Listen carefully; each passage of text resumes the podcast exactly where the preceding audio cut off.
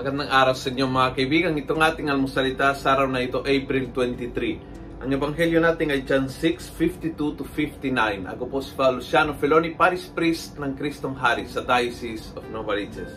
Sabi ni Jesus, Just as the Father who is life sent me and I have life from the Father, so whoever eats me will have life from me. Kaya napaka-importante dalawang bagay. Number one, napaka-importante yung ating komunyon. Yung ating komunyon. And yung real one. Of course, uh, sa ngayon, wala tayong choice. For many of you, the only way ay yung spiritual communion sa misa.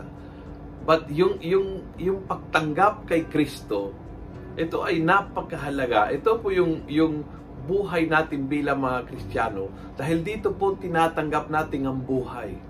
And then when we go out of the Mass, we have life in Him. A different life.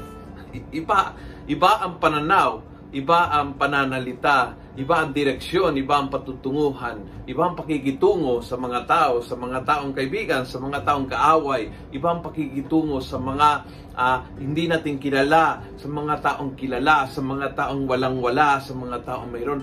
Ang buong mundo natin ay ibang-iba kapag ito ay nagbubukal sa buhay ni Jesus na nasa atin.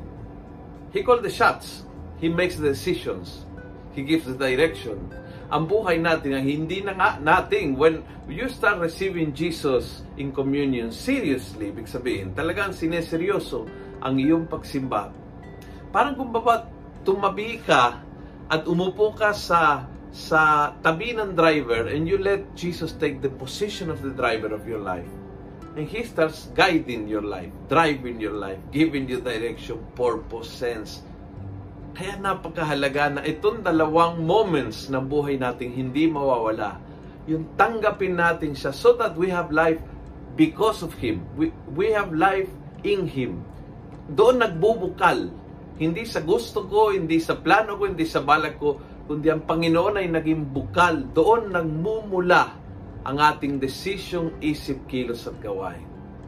Kung nagustuhan mo ang video ito, pass it on. Punuin natin ng good news ang social media. Gawin natin viral, araw-araw ang salita ng Diyos. God bless.